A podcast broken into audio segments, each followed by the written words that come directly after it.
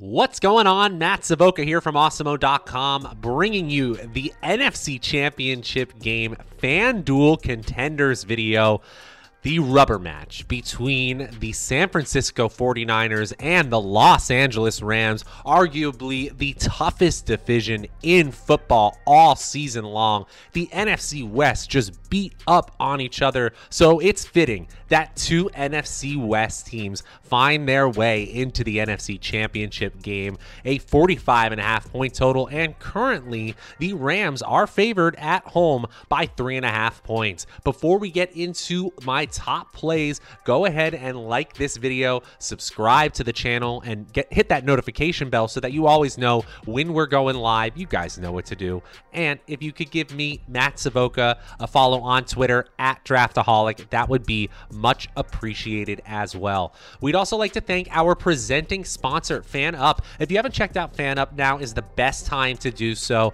They've got NFL and NBA contests like the Conference Chaos contest with $4,000 winner take all in the NFL, just $10 to enter. And they've got NBA contests that are up to $1,000 in prizes. Use promo code AWESEMO to get 2,000 bonus points, which is the equivalent of $20 used to bet on the site without a deposit. That's awesome. Promo code AWESEMO, A W E S E M O, when you sign up for FanUp today. Okay, guys, on the screen here, you see my 10 through 6 of my top players for this NFC Championship game. At number 10 and tied at number 9 are Tyler Higbee and Matt Gay. And yes, you can play kickers on home favorite teams, even those that are favored by just 3.5 points. But that's more of a floor play than a ceiling play. For tournaments, I think you go with the lower floor, higher ceiling option. And that's Tyler Higbee to me. Continually gets used in the red zone and is that third receiving option after his teammate Odell Beckham, who is definitely the second option in the Los Angeles Rams receiving corps. But they continue to make a concerted effort in Los Angeles to get him the ball in the red zone. That's why we've seen an explosion of touchdowns this season for Odell Beckham since joining the Rams. He's in the optimal lineup 26% of the time. George Kittle is in the optimal lineup a third of the time. A really solid ceiling projection despite not having more than 63 yards receiving in any game since week 15. But remember, week 15, in the three weeks before that, he had had an average of 141 receiving yards. The ceiling is unparalleled in terms of tight ends on this slate for George Kittle. Then at number six, Eli Mitchell little banged up.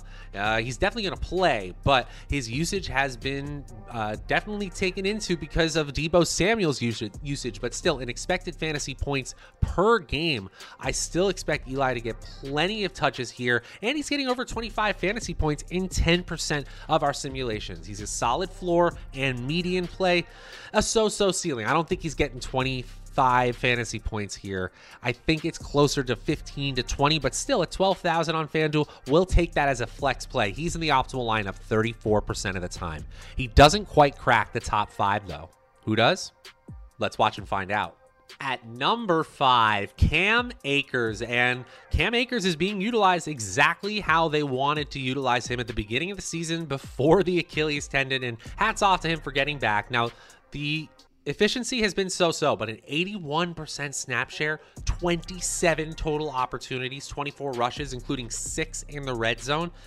I'm gonna I'm gonna give him a gimme, even though he had those fumbles that arguably let Tampa Bay get back into the game fumbles are te- they tend to be random here. And so opportunity is what i'm going to chase here and he has that going for him in spades. The san francisco defensive front is no joke. They are tough against the run. They are fourth in pff team defensive grades but still cam akers is scoring over 25 fantasy points 22% of the time in our latest sims and he's scoring nearly 15 fantasy points as a median projection I like Akers' usage, and especially because Eli Mitchell's usage continues to dwindle because of Deebo Samuel. I think Cam Akers quietly has some of the best guaranteed workload of any player on this slate.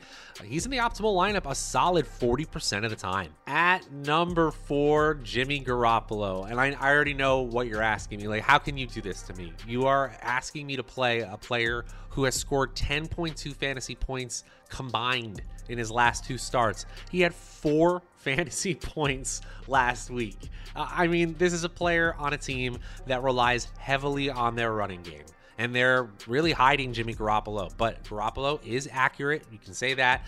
He's scoring 25 fantasy points a quarter of the time, and I really think that's because we've seen him even against this same Rams team air it out. In week 18, when these two teams last played and San Francisco pulled off the upset, he had 316 passing yards. So, assuming the Los Angeles Rams offense shows up, the only way that this team keeps pace is likely with a decent game from Jimmy Garoppolo. He's got a median projection of 15 fantasy points, and because of his poor perform- poor poor performance, excuse me, his salary is kind of diminished here. I like him especially as a flex play, but look at the optimal MVP percentage, 11% chance of getting there. He's in the optimal lineup 44% of the time. At number three, Deebo Samuel, and he was the best player on the field by far in that win against the Green Bay Packers in, div- in, the divisional round. And while he only had three receptions for 44 yards receiving, as usual, he was a monster at the running back position. I mean, with the game on the line in that two minute drill on third and seven, they're running it up the gut with Deebo Samuel and it works. It works easily against the Green Bay Packers, who were playing well defensively. And Los Angeles has been playing de- well defensively as well. Their defensive front is built to stop the pass first and foremost, but these two teams know each other well. They know their little tricks, and I expect Deebo Samuel and Kyle Shanahan to have plenty of tricks themselves. So I do think that Deebo has a chance to fail here. I don't think that he has under 15 fantasy points. I really don't. I think we're looking at closer to the 15 to 20 and i'm really happy to see in 27% of our simulations he's scoring 25 fantasy points or more he is in the optimal lineup 46% of the time at number two matthew stafford and he had the game of his life last week 366 passing yards, 9.6 yards per attempt, two touchdowns, even ran for six yards. That's good for Matthew Stafford. And of course, that bomb to Cooper Kupp to set up the final play. We're always going to remember him running down the field, winding up his arms, trying to get everyone to the line to spike it. He eventually does. Rams win the game, and here we are. Stafford has been playing great. He had 11.9 yards per attempt while being needed sparingly in that wild card weekend win against the Arizona Cardinals, and he's got a 40% chance of scoring 25 fantasy points again. Even though the San Francisco defense has been improving, they're healthier in the secondary, they still have weaknesses here that Stafford knows pretty well. He could definitely exploit them. The 19 point median projection at 16,500, that's not a, not going to cut it. But he does have a really solid ceiling here. As usual, we want to play quarterbacks as much as we can.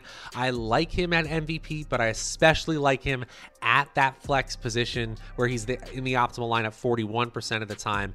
Matthew Stafford, a 57% chance of being in that optimal lineup. I like him a lot. Now, before I reveal my final play, my number one play on FanDuel for this NFC Championship game, just want to remind you guys go ahead and like this video, subscribe to the channel, and hit that notification bell so that you always know when we're going live. You guys know what to do. And if you guys could give me a follow on Twitter at Draftaholic, that would be much appreciated as well. Also, want to give one more shout out to our presenting sponsor, FanUp. Use promo code AWESEMO when you sign up, A W E S E M O, for 2,000 bonus points, the equivalent of $20 to use on their site, no deposit required. Okay, guys, let's get into my number one play on FanDuel for this NFC Championship. At number one, did you really expect anybody else?